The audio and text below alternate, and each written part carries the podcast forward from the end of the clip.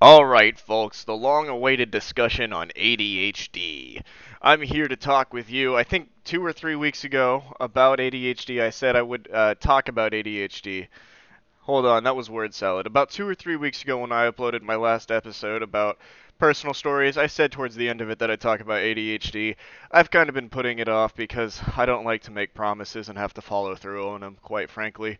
I like doing this off the cuff of my uh, off the seat of my pants randomly whenever I feel like just rambling about shit that I know. That being said, I have got my sources ready. I've done my reading and my research, and I want to introduce it. So let's start off. What is ADHD?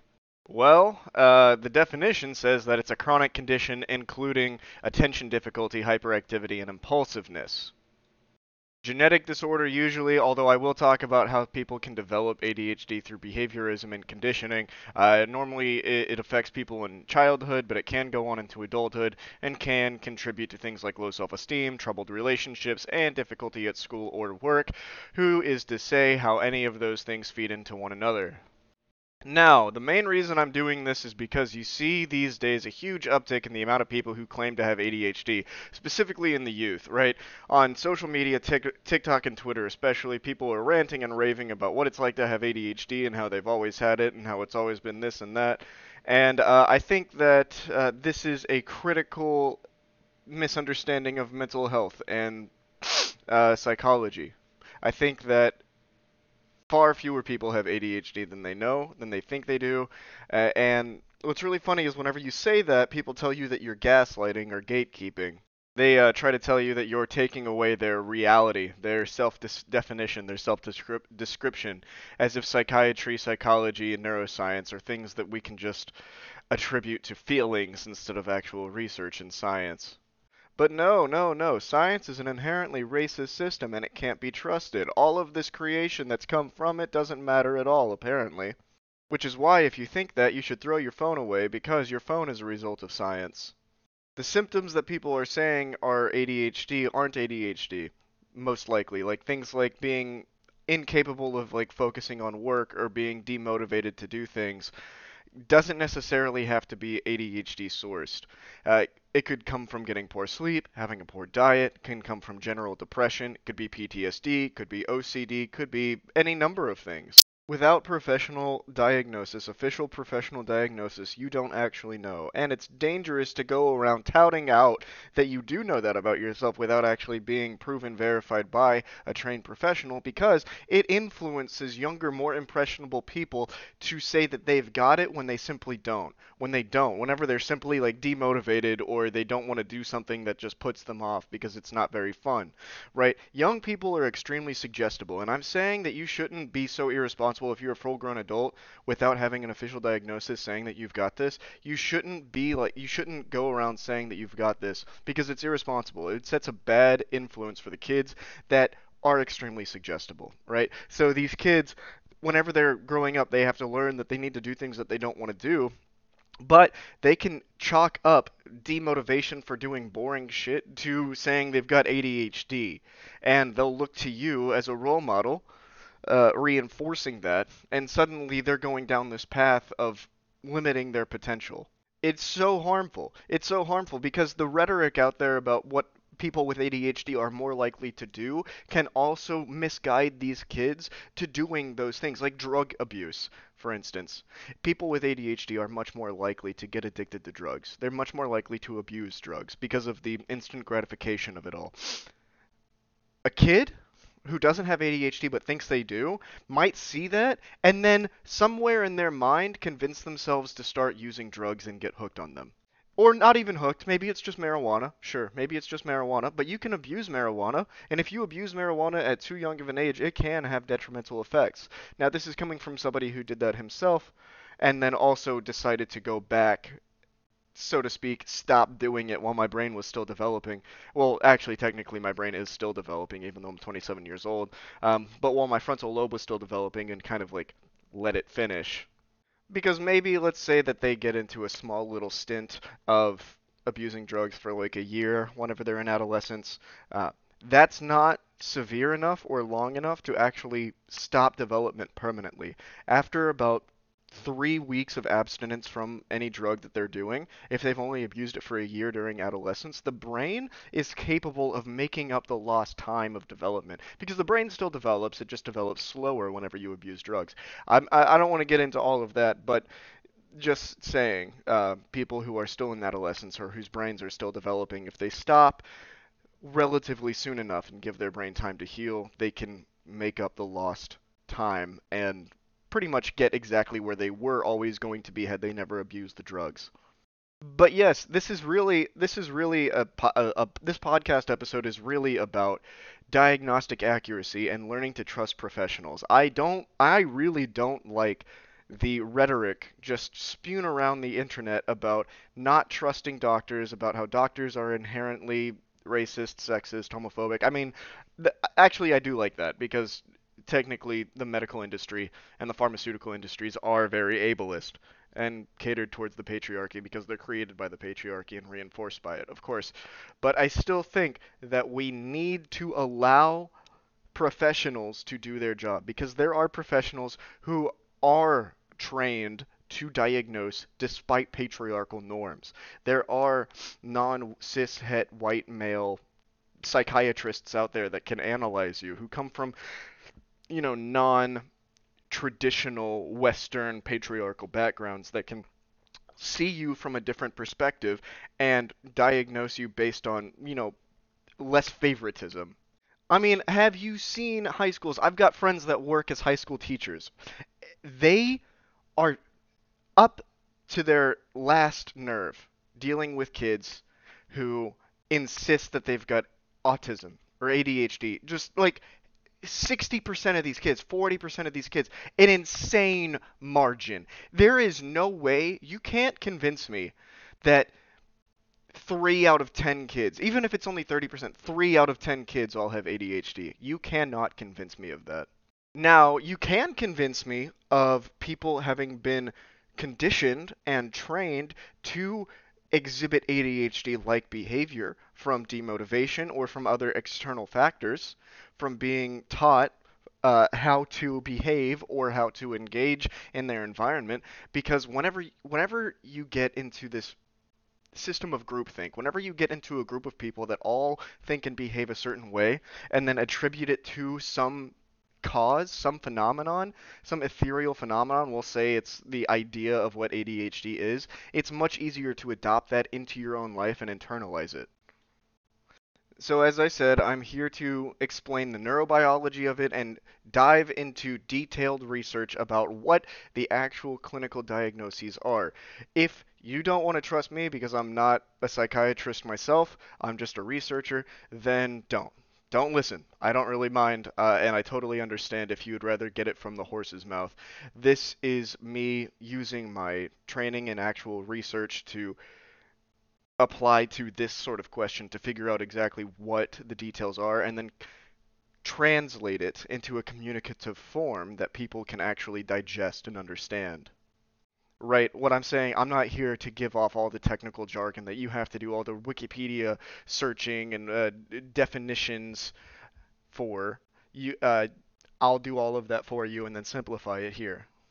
So, starting off, what ADHD specifically is, is a debilitating disorder, and it's diagnosed based on the basis of having persistent and developmentally inappropriate levels of overactivity, inattention, and impulsivity that doesn't mean that you get bored and start daydreaming at times. It doesn't mean that you necessarily oh that you like want to stand fuck I, I'm I'm thinking a little bit faster than I can talk for a second there.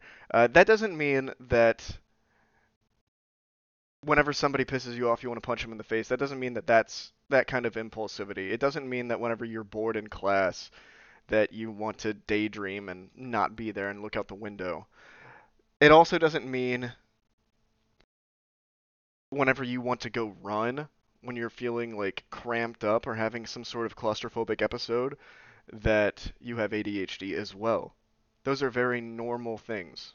And before you tell me that it's a spectrum, yes, I understand that it's a spectrum. I know what spectrums are. All right. Before you tell me that it's a spectrum, I want you to know that you might be saying this already, but somebody's propensity to behave that way or to feel that way is more strongly indicative of having ADHD. So getting bored in class and looking out the window, even if it's every day, that doesn't exactly indicate ADHD. That could indicate any number of other things. Maybe they've got a passion for something else. Maybe they have eaten lots of salty and really sugary foods or they have a poor sleep schedule maybe they're depressed maybe they have anxiety or some sort some sort of PTSD anxiety and depression are much much stronger uh, correlates for that behavior than ADHD as well. ADHD can express itself in many different ways. So if somebody is generally inattentive and they're not exactly getting really good grades in class, sure, it could be because of ADHD, but the numbers would say that it's more likely chalked up to depression of some sort or anxiety especially the inattentive one. Many people think that they have ADHD because they're listening to somebody and their brain trails off and they get lost in their own thoughts. They're not able to pay attention to a conversation. That's a big one. People say that that's like the one of the surest signs of ADHD, right? Whenever you go and tell people that inattentiveness isn't necessarily a sign of ADHD, they come back and say, "Oh, well, it's a spectrum." And once you're at a point where you start drilling off in conversations, that's where you've crossed the threshold of ADHD on that spectrum. And I would say, no. Uh, many f- professionals would also say, no, not necessarily. Other people can trail off for uh, in conversation while listening to somebody without it being ADHD, namely anxiety or PTSD or CPTSD. And seeing how anxiety, PTSD, and CPTSD can be developed through trauma, those are much more likely reasons for somebody to behave that way. Now, am I saying that somebody with ADHD who behaves that way is not behaving that way out of ADHD? Absolutely not. What I'm saying is, it, it, if you haven't gotten officially diagnosed with ADHD, get professionally screened first. Rule those things out. Now, let's talk about the genetic effects or the genetic causes behind what ADHD is. Um, people used to think that there's just an ADHD gene, but it's not exactly so. And this, what I'm about to say, explains why it's a spectrum. Um, it's likely to be affected or instigated from many genes that each have small individual effects. Some of those genes actually have effects that affect the size and, and the dimensions also, so not only the size but the shapes of the frontal lobes, the caudate nucleus, and the cerebellar vermis. Okay, so I'm going to quickly cover what those three brain regions are. All right, so the frontal lobes are the largest lobes in the human brain right? Uh, the, most common region of injury and traumatic brain injury as well, which is kind of interesting. So traumatic brain injury can affect the frontal lobe development or its activity in the same way that ADHD can, ostensibly in the same way that ADHD can. All right, there. Uh, so the frontal lobes they're re- responsible for controlling voluntary movement, deciding, you know, whenever you're going to move your arms. So dancers have probably got very, pretty strong and fully developed, well-developed, healthy frontal lobes. Uh, expressive language, so people that have a good vernacular, good, you know, dictionary in their brains, uh, and also a good sense of expressing their emotions verbally. Uh, and then also, it's responsible for managing higher level executive fun- functions. You'll find uh, later on as I cover the, I think it's called the superior fasciculus, um, that people with ADHD have issues with balance and bodily coordination, uh, but also having a compromised frontal lobe would have issues with that because of the voluntary movement that it's responsible for. Now, let's talk about damage to the frontal lobe and what that can look like. Uh, it can look like loss of simple movement of various body parts, so paralysis, the inability to plan a sequence of complex movements needed to complete multi-stepped tasks such as making coffee. Sequencing right? People with adhd do have issues with sequencing but so do people with damage to the frontal lobe. Um, they have a loss of spontaneity in interacting with other others so i guess you could say a flat affect to some degree. Uh, an inability to express language broca's aphasia uh, loss of flexibility in thinking, and persistence of a single idea or behavior. So perseva- perseveration. Persever. Okay, first off, it's perseverance, but this says perseveration. That's It's a weird word. Anyway, the inability to focus on a task and to filter out distractions, so attention, mood fluctuations, emotional lability, uh, difficulty problem solving, difficulty inhibiting or controlling response to an impulse, so disinhibition, reduced motivation, initiation and persistence on activities, so uh, adynamia, reduced awareness slash insight into difficulties, so not having much foresight, not really having much of a concept of consequences, changes in social behavior, which there can be numerous, and then also changes in personality. Now, the caudate nucleus, you know, abnormalities in the caudate nucleus, that next brain function, that next brain region. Uh, what does the caudate nucleus do? So its primary functions are also in planning the execution of movement. So already you can see with uh, compromised frontal lobe and a compromised caudate nucleus, you know, either being smaller or just have, having different shapes and activities and connections, they're already not going to be as in control of their body, which is actually kind of interesting because you find that people with ADHD have a bit more difficulty discerning left from right. Ask a person with ADHD, hey man, turn left and watch them have to think about it for a second. Left and right, if you know your left from your right immediately and you always have, that's a pretty good sign that whatever your ADHD like symptoms are are not actual ADHD. But there are more functions of the caudate nucleus. We've got learning, memory, reward, motivation, emotion, and romantic interaction. And what's funny is input to this part of the brain mainly comes from the cortex. Now, the cortex is the outermost area of the brain. It is, if you were to see a brain, it is what you would see. It's the outside region of it, it's the plate covering everything inside. Uh, all of those, that pink, well, it's really like a grayish brown, but like those that entity of all those folds and ridges uh, called sulci and gyri. Yeah, that's the cortex. All of that on the outside. Um, but it comes, so it travels from the cortex, but mainly, get this, from the ipsilateral frontal lobe. So already we see with a compromised frontal lobe, either through development or well, you for a person with ADHD, yes, through development, through genetics, we see a compromised frontal lobe and a compromised caudate nucleus. And the primary form of communication between the two, or I mean, the primary form of input for the caudate nucleus actually comes from the frontal lobe, the ipsilateral frontal lobe. Which ipsilateral, it sounds like a specific brain region. That's only saying that it's on the same side of the body. So essentially, it's saying that the caudate nucleus gets most of its inputs from the part of the frontal lobe that's on the same side of the brain as the caudate nucleus. So, having issues with learning, memory, reward, motivation, emotion, romantic interaction. This is the part of the brain region that gets a lot of input from the frontal lobe. So, uh, and you can see how these two areas kind of function together. They do similar things. Uh, and so, one being compromised I guess automatically would compromise the other one, especially the, the other one being as closely connected to that initial one.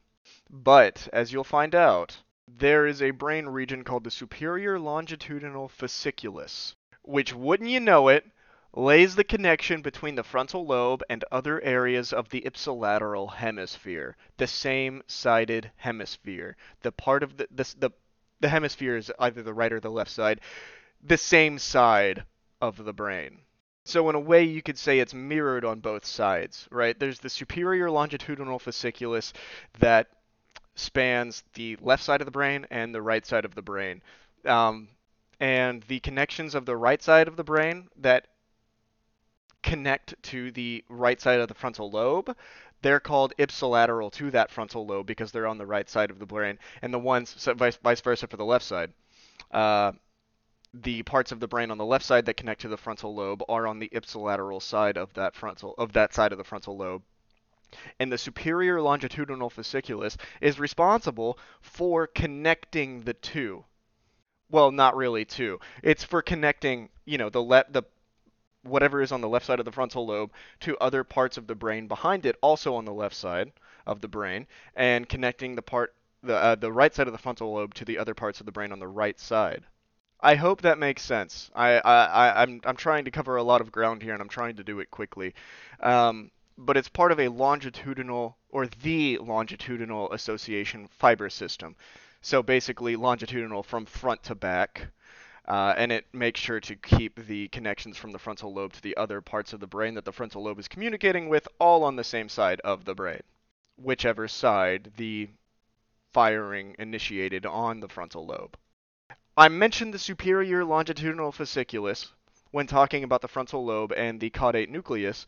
Uh, I'm going to get into the third one here soon, the other one that I listed earlier here soon. But I wanted to do this because whenever I did my research on what ADHD looks like neurobiologically, the superior longitudinal fasciculus was a primary point of concern seeing as the superior longitudinal fasciculus and even the inferior longitudinal fasciculus, mainly just the longitudinal fasciculus, that's that fiber bundle that connects different brain regions together. Seeing as it's compromised in people with ADHD, you can see behaviorally what's called response time variability.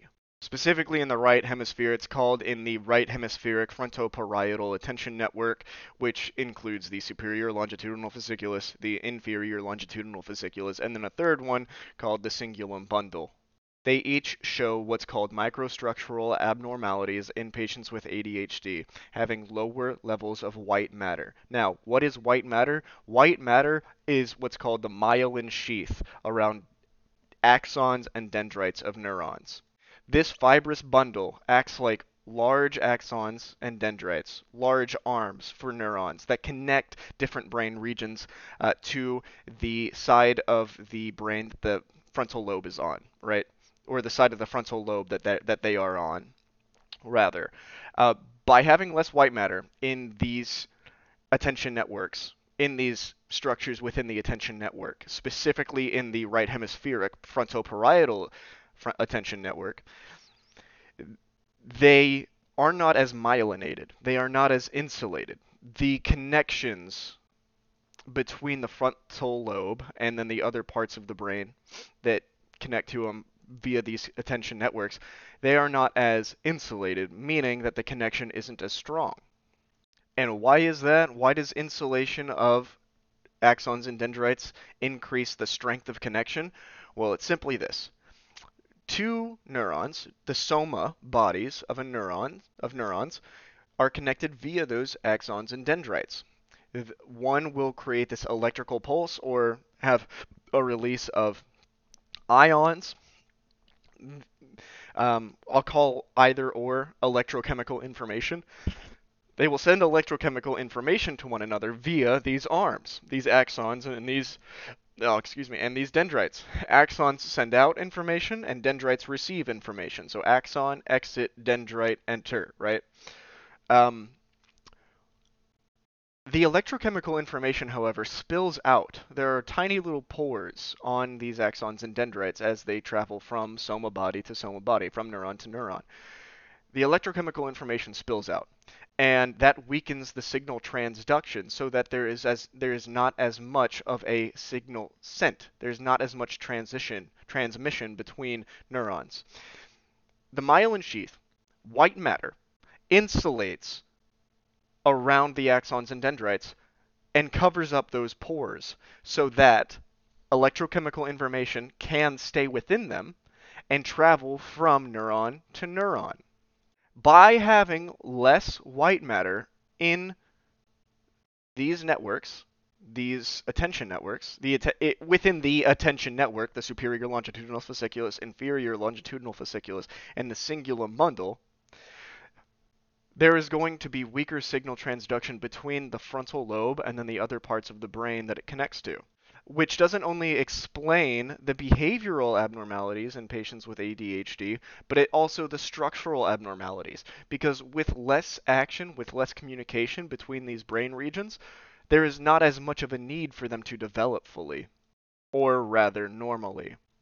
And finally, the cerebellar vermis. The third brain region that I talked about when I explained the caudate nucleus and the frontal lobe, when I read off the caudate nucleus and the frontal lobe, we've got the cerebellar vermis. This is located beneath your occipital lobe. It's in the back of your brain at the bottom. It's in the cerebrum and it separates the cerebrum into two parts. I'm sorry, I meant to say the cerebellum, not the cerebrum, the cerebellum. It separates the cerebellum into anterior and posterior lobes. So basically, it spans the cerebellum from the left to the right side. It's a little line, pretty much. Uh, and decreased volume of the cerebellar vermis is associated with greater ADHD symptom severity. But what does it do? Well, it facilitates communication between the spinal cord and the cerebrum to maintain a balance between input from the peripheral nervous system and output from the central nervous system. It coordinates activity between the peripheral nervous system and the central nervous system. It is that middle ground part of the brain responsible for moderating posture, uh, heartbeat during different forms of activity, bodily movement, you know, output from the central nervous system to input in the peripheral nervous system. So, decision making in the central nervous system, how to use the peripheral, and then communication of that decision making to the peripheral nervous system. So basically, with ADHD, you see a discommunication between two parts of the brain that are responsible for coordinating movement in the frontal lobe and the caudate nucleus, right? And then another part of the body, another part of the brain, sorry, that's responsible for executing that executive decision making into the body. These brain regions all responsible for very different well, very, very similar aspects of behavior, mainly for bodily coordination and movement, and then execution from that planning, from the bodily, the planning of bodily movement into the body, right? And then that also leads uh, to mood disorders, mood dysregulation disorders, personality disorders, and a number of other issues. But these brain regions that do these similar things are all also connected by the attention network. The front parieto, the right sorry, the right hemispheric frontoparietal attention network that includes, again, the superior longitudinal fasciculus, the inferior longitudinal fasciculus, and the cingulum bundle. With this brain structure having compromised levels of white matter, which makes communication between the parts of the brain that it connects weaker, they are less capable of executing the functions that come from those different brain regions communicating. So the cerebellar vermis is primarily responsible again for coordinating the body with the brain, and then the caudate nucleus is responsible for planning and executing that movement, or basically sending those signals to the cerebellar vermis, but also it's responsible, the caudate nucleus is also responsible for learning, memory, reward, motivation, emotion, and romantic interaction. Now, it's somewhere in between the cerebellar vermis and the frontal lobes. I would say for these three primary brain structures, it's it is literally in the middle. It's if you look at a diagram of it, it's in the middle of the brain. So from the front to the back of the brain, we have the frontal lobe, the caudate nucleus, and the cerebellar vermis being in the back. Um, the caudate nucleus, I, I think, is like a central processing factory for whatever executes these executive functions that are used from all three brain regions connections. So again, planning and execution of movement, that's in all three of them, uh, but the learning, the memory, reward, motivation, emotion, romantic interaction is specific to the caudate nucleus, and those are all connected to the frontal lobe. You could say in the caudate nucleus, those are inspired, and then the inspiration to do them is then brought to the frontal lobe and organized and planned and executed. Because again, the frontal lobe is responsible for expressive language and also is also responsible not only for voluntary movement, but expressive language and then higher level executive functions. Those higher level executive functions being the functions inspired from the caudate nucleus, being learning, memory, reward, motivation, emotion, and romantic interaction. These things being higher level executive functions doesn't mean that they are exclusive to humans, but rather they are particularly notable in humans. Because while other animals on this planet show capability with those arenas of behavior, humans excel within them. So, Um, that is a quick overview of some of the neurobiological characteristics of ADHD. Let's get back into the behavioral expression of it, right? Because neurophysiological, neuropsychological testing has revealed well-documented differences between neurotypical children and typ- uh, or rather children with and without ADHD. You can be neurologically atypical without ADHD, although the def- definitions of neurotypicality are as we all know catered towards a patriarchal system. But for now, let's just focus on the literature available to us. What are the differences? What are those main differences? Well, they occur in two main domains, as we know executive functions um, and motivation. But uh, remember, difficulty with executive functions or with motivation are specific to ADHD. You can have issues with those things and it not be ADHD. The main point of this literature was to focus was to focus on how reinforcement mechanisms can be changed with people with ADHD, specifically kids. In other words, kids with ADHD have altered reinforcement mechanisms. They learn differently. They have a different sense of what it what like urgency is. They also have an altered response to reinforcement. So they are not going to be as responsive to positive reinforcement or negative reinforcement. They're not going to basically learn as easily. Another thing, though, particularly, they are sensitive to the delay of reinforcement. They need reinforcement to happen fast, like immediately and constantly, because the less they get reinforced, the quicker they disengage. Which again brings me back to why they typically become, or rather, why they are more likely to abuse drugs because drugs are instant gratification. It's also just more higher levels of addiction in general uh, to things like video games or pornography or you name it. Particularly, they wanted to focus on how dopamines interactive with reinforcement techniques, uh, with reinforcement just in general. So, like at the cellular and the systems level, what role does dopamine play in facilitating reward. Because for neurotypical people, dopamine cell firing is normal for reinforcing events. Uh, and the more consistently a neurotypical person gets dopamine from any number of events, the earlier and earlier on they will get fires of dopamine go off from engaging in a process that builds up to that pattern. So basically, with neurotypical people, whenever they do a process that gives them a, their that gives them a reward, they are able to, with repeated reward, with repeated engagement in this process, they're able to add more and more steps from further away, so that they can learn more and more things that they can do to optimize their execution of that process and getting that reward.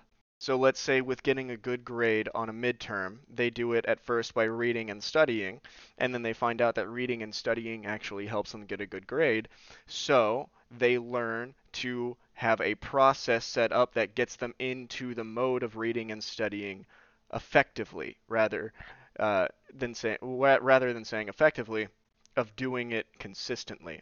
So they're able to build a process of getting into the studying and the reading mode, right? They're able to say they wake up, say if they don't have a job or something, they wake up, they um, brush their teeth, take a shower, put on clothes, make coffee, uh, make breakfast, look at stocks, and read some article. All of this just to get in the mode of actually pursuing their reading and their studying. Each time that they engage in this routine, they strengthen the connection that that routine has with whatever rewarding function they do, whether it be reading or studying or woodcrafting or making some money somehow. Um, but people with ADHD, they have a neurobiological failure to transmit or transfer AD, uh, dopamine in the systems that create these processes. Dopamine does not fire off in regulated levels, meaning that they're not able to behaviorally sequence events that lead to desired outcomes as well. It is dysregulated and disconnected, and therefore much more scrambled and chaotic. This looks like scrambled and confused speech. This looks like putting on one shoe before you put on the se- uh, and then putting on a coat before you put on the second shoe. This looks like not only misplacing your keys, but straight up never putting them in the same spot and always losing them. Um, this looks like getting halfway through brushing your teeth and then deciding to start combing your hair and it also looks like getting turned around and completely confused and discombobulated at any at any moment. Not knowing what to do with your hands not knowing where to step not knowing exactly how to stand uh, losing your balance easily not very well uh, determining where sounds come from uh, left and right getting confused pretty easily as well it looks like needing instant reinforcement, instant reward for doing anything even slightly correct. Otherwise, um, because of the mood dysregulation that also comes from a compromised frontal lobe and caudate nucleus in there, and also the connection between the two of them, also having an extremely negative reaction to not getting that immediate reinforcement. Also, it looks like being extremely sensitive to rejection or uh, being disliked as well. Extreme emotional dysregulation and sensitivity, and extreme impulsivity, at least for the kids that are more overactive, hyperactive, you know. For the less hyperactive traits, the inattention, um, that comes from, again, I would say a compromised uh, attention network. So, you know, the superior longitudinal fasciculus, the inferior longitudinal fasciculus, and the cingulum bundle. That simply makes it so that they don't communicate and connect as effectively and fully. And there are many genes that not only affect the connection between these three primary brain regions, of which there are more, I'm sure, uh, but there are also genes responsible for the development of the cerebellar vermis, the frontal lobes, and the uh, the caudate nucleus as well, right? And any of these, however many genes that are responsible for the development of these different brain regions and also the communication of them, i.e., the development of this attention network that can that connect them, uh, can give rise to different ADHD-like traits because different regions of these brain structures are responsible for each of those different functions. You know, in the frontal lobe, the voluntary movement, the expressive language, the managing higher level executive functions, each of those higher level executive functions, they're not all computed all across the frontal lobe at the same time. They are computed in different parts of the frontal lobe separately, and those different parts of the frontal lobe have different genetic underlying roots. So any of the genes for any of these regions of the frontal lobe responsible for any of these number of things could be compromised that lead to you know ADHD like traits. Same for the genes for the caudate nucleus. You know, the caudate nucleus was responsible or is responsible for again exec- execution of movement. So you know, you've got the frontal lobe that plans the movement, and then the caudate nucleus executes it and sends it to the cerebellar vermis that then outputs it into the peripheral nervous system. So you've got all of those different levels in the planning and execution of bodily movement being compromised in any number of ways. Uh, obviously, with one of them being compromised, there's going to be a backwards feedback delayed development between the other two because the other two are not going to be as necessary. So, like, a, a, poorer development in the part of the caudate nucleus responsible for planning the execution of movement could therein dysregulate the connection between it and the cerebellar vermis, uh, making the cerebellar vermis not as necessary. Uh, and it could also dysregulate the connection between it and the part of the frontal lobe responsible for planning that executive movement. the same could go for saying maybe the cerebellar vermis was compromised first, the part of the brain that's responsible for executing that movement in the body or sending that movement to the peripheral nervous system. Maybe since it's not as capable of sending it to the peripheral nervous system, then a well developed caudate nucleus, or at least region of the caudate nucleus responsible for the execution of movement, is not as necessary anymore. So, you know, synaptic pruning happens in the regions that are responsible for that. And the same thing goes for the regions of the frontal lobe responsible for planning that executive movement and the connections between the two therein. And of course, the same can be said for uh, poorer development, genetic development of the part of the frontal lobe responsible for planning that executive movement that then, you know, you know, I've said two other examples. But not every ADHD person is alike. Maybe they have uh, just fine bodily coordination, um, but whenever it comes to learning memory and reward and motivation, that's where the problem lies. Which, in which case, uh, would be an issue with the production and regulation of dopamine. And I, I included motivation in with that because it somewhat is, but then also emotion and romantic interaction that very well uh, could be controlled by different regions of the frontal lobe uh, and the caudate nucleus than the other ones that are responsible for learning, reward, memory, or for bodily executive motion.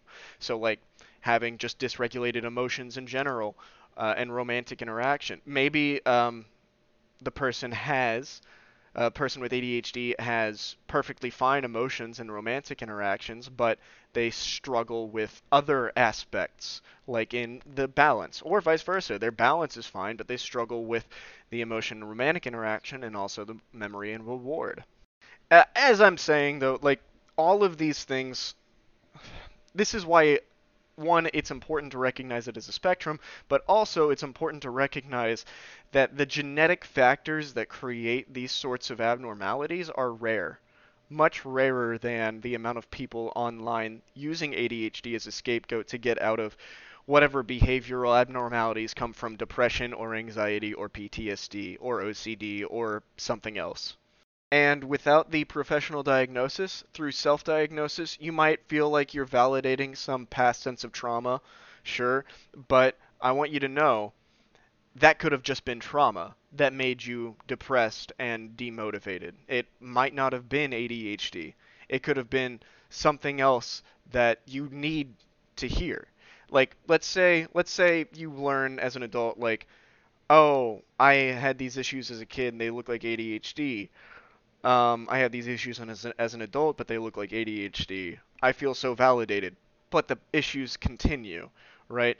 And you might not be able to see a psychiatrist, but what if those issues actually came from trauma? What if they actually came from being emotionally scarred? And because of the fact that you never got that validated by seeing a professional psychiatrist, it persisted and you're still living in that own personal torment, that own personal hell in which case actually having that personal torment and that personal hell validated would be a much better outcome than just believing you've got ADHD and then being put on some medication that you don't need.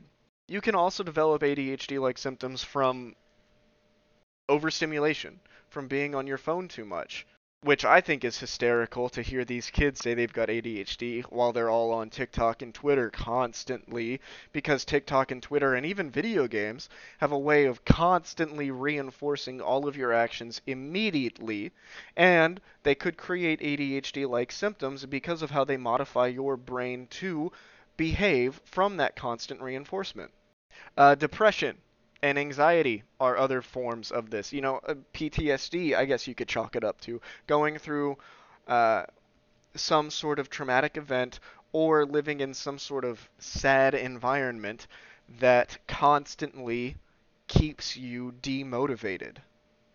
Your diet plays a huge part. If you're not eating enough fruits and vegetables, the nutrients getting to your body, getting to the cells in your body are going to be lacking. If you're only taking in salty and sweet foods, especially if you're taking in too much caffeine, if you're taking in too much meat and not getting enough water, fruits and vegetables, the communication between your cells, especially in your brain, is going to be more shoddy, more sporadic. It's not going to be as well regulated. Those vitamins and those minerals that come from fruits, vegetables, and water, they help almost to act like this padding, supportive transporter between different substrates in your body.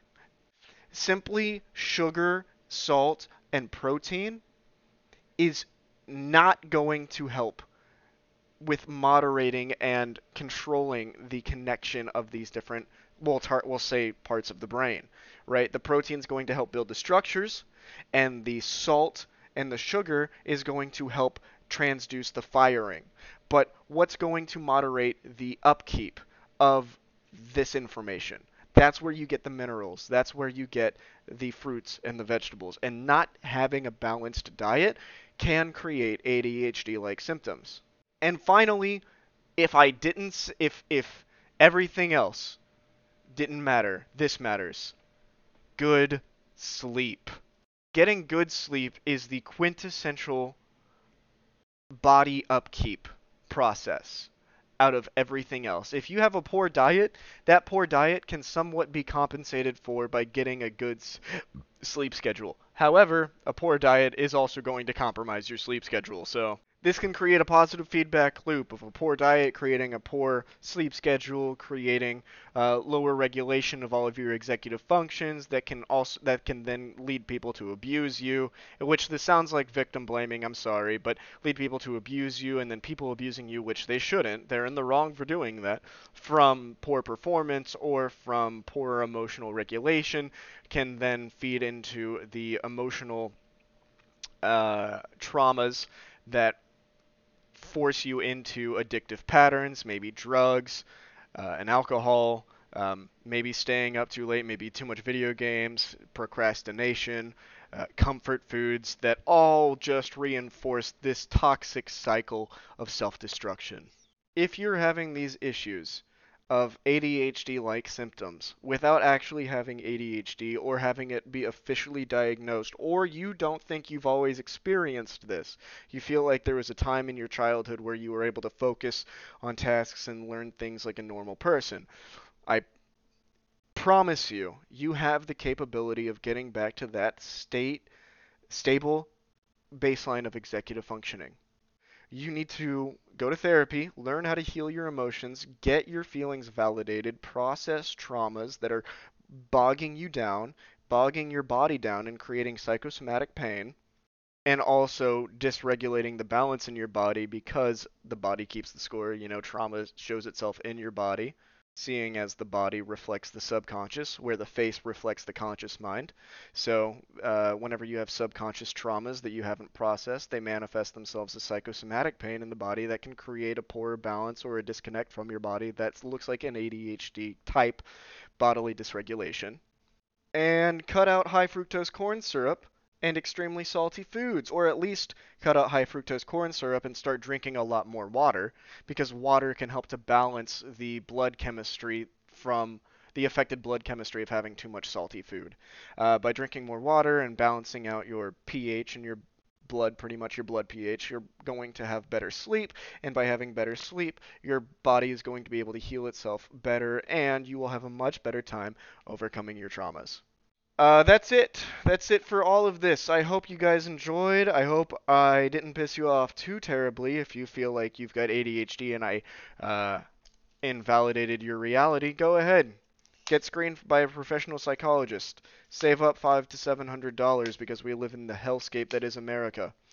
Um, but that's you know, like I said, that's all I've got for today. If hearing this made you believe that I've got ADHD, I I promise you I don't. Um, and uh, I'm just excited. I am streaming on Twitch. Abandoned Energy, that's my Twitch name, all one word, no numbers or anything else. Um, that's my uh, YouTube name as well. I'm trying to put some Call of Duty clips up there. I'm thinking about streaming other stuff. I have a Patreon if you want to follow my Patreon. I want to put more stuff on there. Uh, I don't have any Patreon subscribers yet. I want to figure out. I want to devote some time into like developing my Patreon and making it more official and public, you know. But um, if you want to support me in any of those ways, just go ahead, follow me on those platforms, or just spread my TikTok around get my publication out there. I want to see about public uh, publishing some poetry and some artwork or selling artwork. I want to see about getting into merchandise and what I can do to design some fashion because that would be really interesting. I have some cool shirts in mind, cool pants and blankets and all that good stuff. So stick around, stay tuned. We are only getting started. Thank you so much.